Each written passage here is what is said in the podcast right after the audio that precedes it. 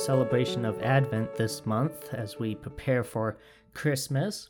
And this is the second week of Advent, which places a focus on love. And love is definitely the characteristic that is most closely connected to God. In 1 John chapter 4 verse 16, it says that God is love, and whoever lives in love lives in God, and God in them. So we see that love and God are inseparable, and that all love comes from God. And so, as I mentioned last week, we're looking at how these characteristics of Advent are shown through the ministry of Jesus.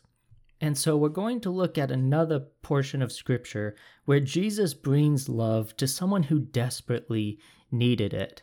And the passage we're going to look at is in John chapter 8, verses 2 through 11. And this is a passage that I don't preach on too often or even try to reference it for an illustration if another passage will work, just because it's not in the earliest manuscripts that we have of Scripture. But it is such a perfect example in Jesus' ministry of the power of God's love and the way that it works. So again, this is John chapter 8, and we begin reading at verse 2 says at dawn Jesus appeared again in the temple courts, where all the people gathered around him, and he sat down to teach them. The teachers of the law and the Pharisees brought in a woman caught in adultery. They made her stand before the group and said to Jesus, Teacher, this woman was caught in the act of adultery. In the law, Moses commanded us to stone such women. Now what do you say? They were using this question as a trap in order to have a basis for accusing him. But Jesus bent down and started to write on the ground with his finger.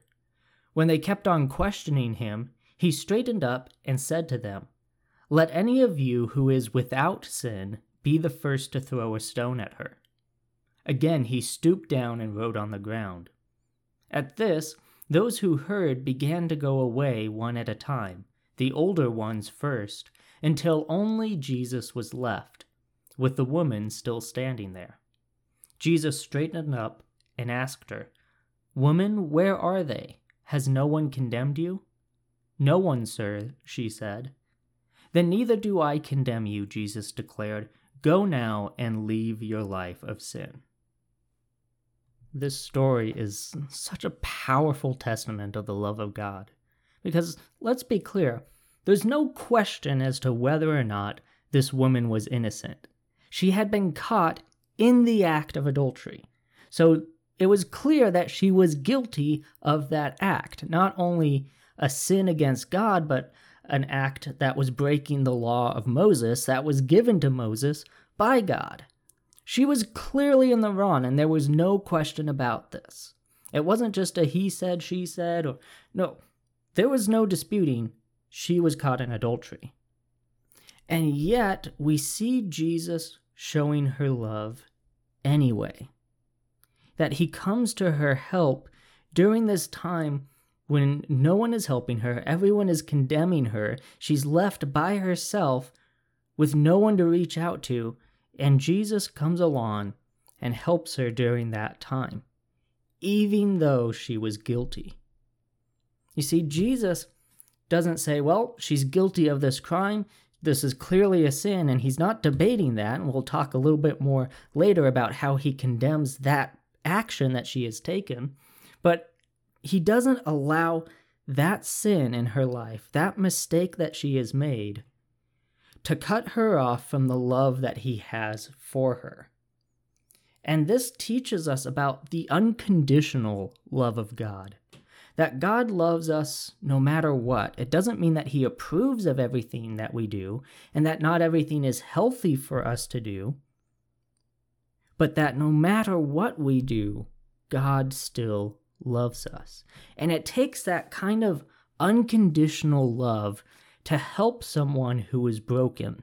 Because conditional love, if, if you apply conditions to your love, that kind of love will never be able to help people because it will expect people to be perfect before you help them. But if they're already perfect, then they don't need any help.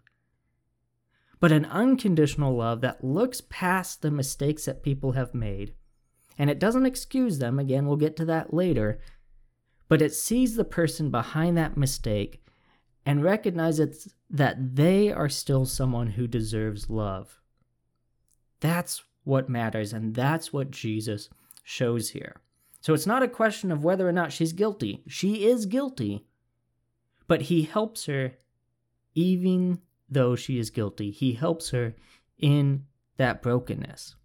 And so we can see that both of those things are true at the same time that she's guilty and that she needs help. And we show that a little bit in our judicial system in the roles that are played by the jury versus the role that is played by the judge. See, the role of the jury is to determine, based upon what the law says, whether someone is guilty or innocent of a crime that they are being accused of. But when that verdict is reached, that doesn't mean it's the end of the trial, because before the trial fully ends, the judge has to apply the sentence. And so the judge is able to look at look at the verdict that has been given, and they look at the person that is there, the crime they have committed, the whole situation, and they determine what sentence would be best for that unique situation. It may be to remove that person from society for the safety of others, or it might be for that person to make some kind of amends. Maybe it's financially or by community service. But that trial doesn't end when the verdict is reached. The judge still has to apply what sentence would be best out of that verdict. And when you think about the crime that was committed, you think about the sin of adultery and where that stems from. Oftentimes, that stems from a desire to be loved. That someone feels as though they are not loved in their marriage. And they want to feel that love in their life. And so they go out looking for where they can find that love outside of their marriage. But it's driven from that desire, more often than not, I would say, to feel loved. And so there's a strong possibility that this woman in this situation had a need to be loved and to receive love. And I'm positive that Jesus recognized that need and came to her assistance, bringing her the love that she needed. Not just a sexual love, right? Not just a love of passion and desire, but a love of reaching out to her and helping her up. It was a love that recognized that just because she was guilty didn't mean that she was no longer important. And what a lesson we can take from that in the way that we treat other people. That we're not having that conditional love of saying, I'm only going to love you when you're innocent. I'm only going to love you when you're good but it's a love that never changes. It's not approving of everything they do, but recognizing that the people who are sinning, the people who are making mistakes, are the people who need the help the most. And to love them the same way that God loves us while we are still sinners. And so Jesus gives her the love that she needs at this time, which is not what the Pharisees were doing. The Pharisees were using the law. Now, this law was still God's law that had been given to Moses, but the Pharisees were using that law to condemn this woman. They not only wanted to be the jury that was calling her to be guilty, but they wanted to apply the sentence. And they wanted Jesus to do it with their suggestion of what it should be so they could trap Jesus. But what they wanted was very clear that she should be stoned to death, because that is what the law of God said. Now, it's important for us to understand the difference between the law of God and the love of God. Because the law of God should not be thrown out, it never becomes outdated, and to disobey the law of God is to disobey God. But it's important to understand the purpose behind the law of God and understand that it's a different purpose than the love of God. And of course, to recognize that Jesus, as God, had the right and authority to circumvent the law because he was the one who put it into place. But let's understand the purpose of the law of God versus the love of God. Because the law of God is meant to move groups of people into righteousness to break people away from destructive habits, from sinful things that will destroy their lives, and to move them into places of righteousness, things that are healthy and uplifting. That is what the law of God is meant to do, is to address that issue among groups of people, amongst the whole world. But the love of God works differently. The love of God, its purpose is to draw a person closer to Him. So, whereas the law of God is addressing things on a wide scale, the love of God is addressing the individual person. It's the same difference between giving a speech to a crowded room of people and sitting down at a table to have a one on one conversation with someone. The purpose is different, and so that communication, what is being presented, is also different. And it might consist of the exact same theme from the exact same speaker, but it recognizes that that situation is different.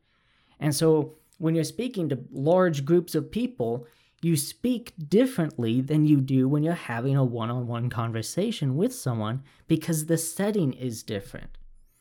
And so when God is addressing the issue of sin on a large scale, he does so with his law. And here we have Jesus as he is addressing the issue of sin in this individual woman's life, that he addresses it with love.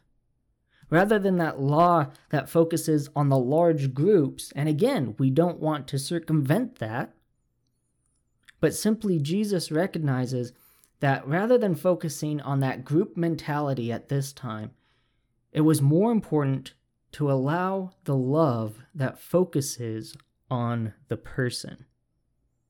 And it's very important that we don't neglect the person as we are looking at groups of people. And to understand that the methods used with a person is different than the methods most effective with people over the last few weeks, I've been watching videos from a conference, a church conference, where the focus was on reaching lost people and how we do that and what that needs to look like.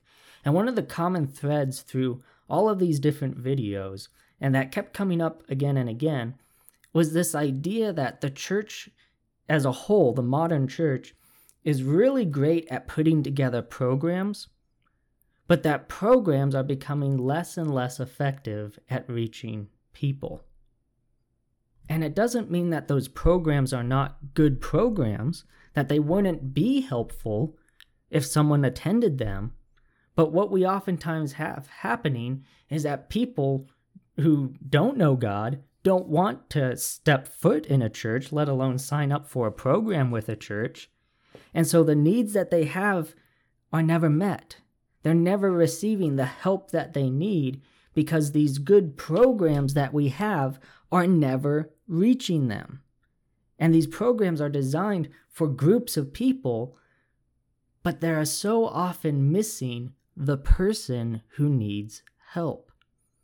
And I like to put it this way that we have to be careful not to help over the top of people. We're not helping over the top of them of, let me be helpful. I've got something for you. I know what you need right now. Let me give you what you need. And we're doing good things and helpful things, but it's over the top of the person and it's not actually reaching the person who needs help or giving them the kind of help that they need. And we have to be careful that we don't fall into that, where we are overlooking the person in front of us because we're too focused on big picture things. The Pharisees just wanted to point to the law that was meant to help people so that this wouldn't be an, a rampant issue throughout their culture. because that would cause way more harm than good to have everybody going around committing adultery all the time, right? That's an issue that needs to be addressed for the good of the people. And the Pharisees wanted to point to that law that they were missing the woman in front of them. But Jesus saw her. He saw the need that she had, and he helped her when she was broken. But then, of course, in doing so, we see that Jesus doesn't dismiss her sin. He doesn't excuse what she has done. As he says, Neither do I condemn you, he also says, Go now and leave your life of sin. Jesus is saying, I'm giving you a second chance, but recognize that this is a second chance that you made a mistake and this is a chance that you don't deserve, but I'm giving it to you anyway. So go and live differently. Don't fall back into what you have been doing. It's the same kind of advice that he gave to the man we talked about last week. Stop sinning or something worse may happen to you. Jesus isn't excusing her behavior. He's not saying, yeah, this is fine. It's not a big deal. Don't listen to these Pharisees and the law of God that they're quoting. You do you. That's not what he's saying. He's saying this was an issue, and I'm not condemning you. I'm not going, and by condemning, what I mean is that he's not condemning the whole person. Clearly, because he refers to it as sin, he is condemning that action but he's not condemning the whole person. He's not saying, Woman, you are going to be stoned to death because of what you have done. He doesn't condemn her to death, but he recognizes that what she did was wrong and she cannot continue in that.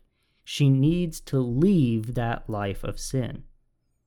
And that is very much just as loving as everything else that Jesus does here. Because love doesn't want people to stay in the bad situation that they're in. Love lifts people up out of those situations. It lifts them up into something new and something greater. And we really have to break this notion that the most loving thing you can do for someone is to let them do whatever they want. Because we as people are messed up and the stuff that we want to do are terrible things most of the time. We are bad people. That's what it means to have a sinful nature. And so to say that, well, we just want people to do whatever they want to do and we'll let them do whatever they want to do, that's not loving. That's just going to cause a whole lot of pain.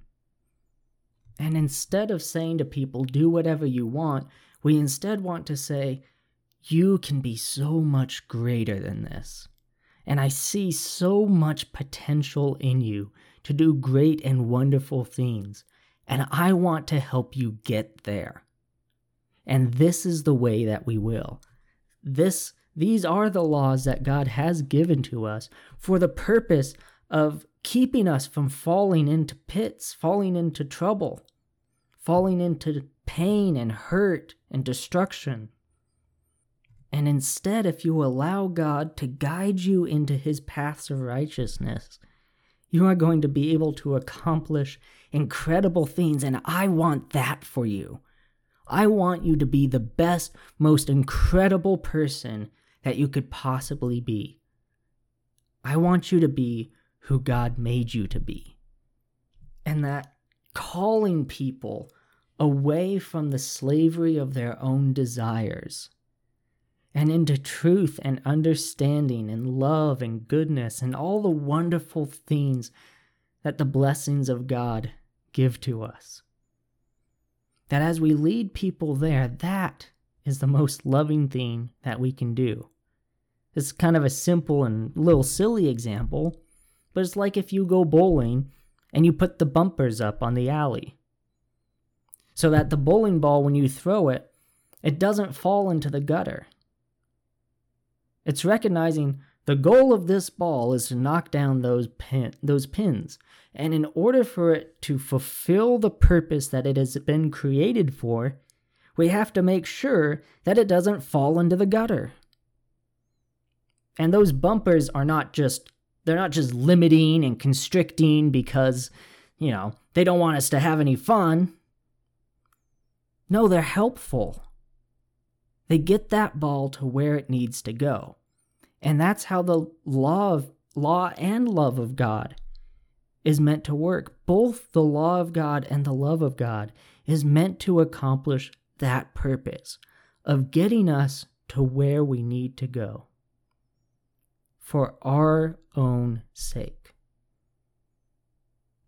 And so, in our love for others, we don't want to come against God in that way of saying you can do whatever you want. Instead, we want to cooperate and work with God to bring out that potential in other people, to call them out from where they are into something greater and say, Let me help you with this.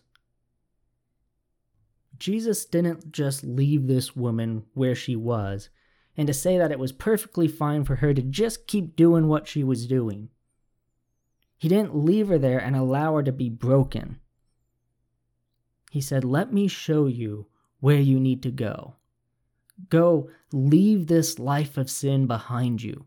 Don't squander this second chance that I have given you to you. Let your life be something greater, and let me help you in that. Because I want you to succeed. I want you to have so much more than what you have now. And that's what the love of God looks like for all of us. That God sees us where we are. He sees the mistakes that we have made, our disobedience, our rebellion, our laziness, our jealousy, our hatred of others. And He looks at us and says, You can be so much more than that. Let me help you into something greater because I love you, I care about you, and I want what's best for you. And it's going to be so incredible when you get there. Please let me help you.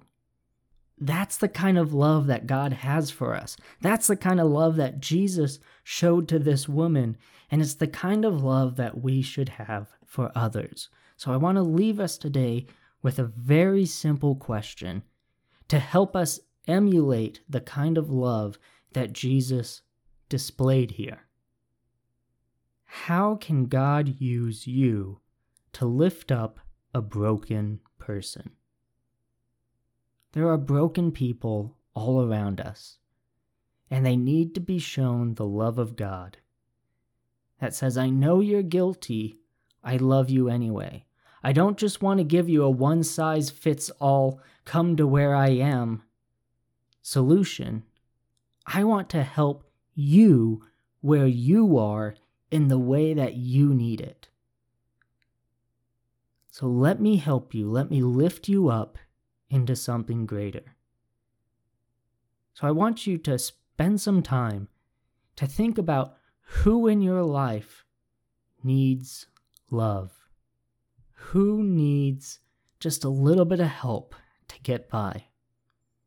Who is a broken person in your life, and how can God use you to show them his love. So I highly encourage you to spend some time in prayer and think about that. But until next time, that is today's sermon in the pocket. As always, I encourage you if you have any comments or questions for me, you can reach out to me through the Sermon in the Pocket Facebook page, or you can email me directly at sermoninthepocket at gmail.com. And I encourage you to like, share, rate, uh, everything you can do with this message, wherever you're listening to it at, in order to help get that message out, that message of love for everyone to hear. But until next time, I pray that God blesses you as you go throughout your day. I hope you're enjoying this nice Christmas season as it continues on, and I thank you for taking the time to listen.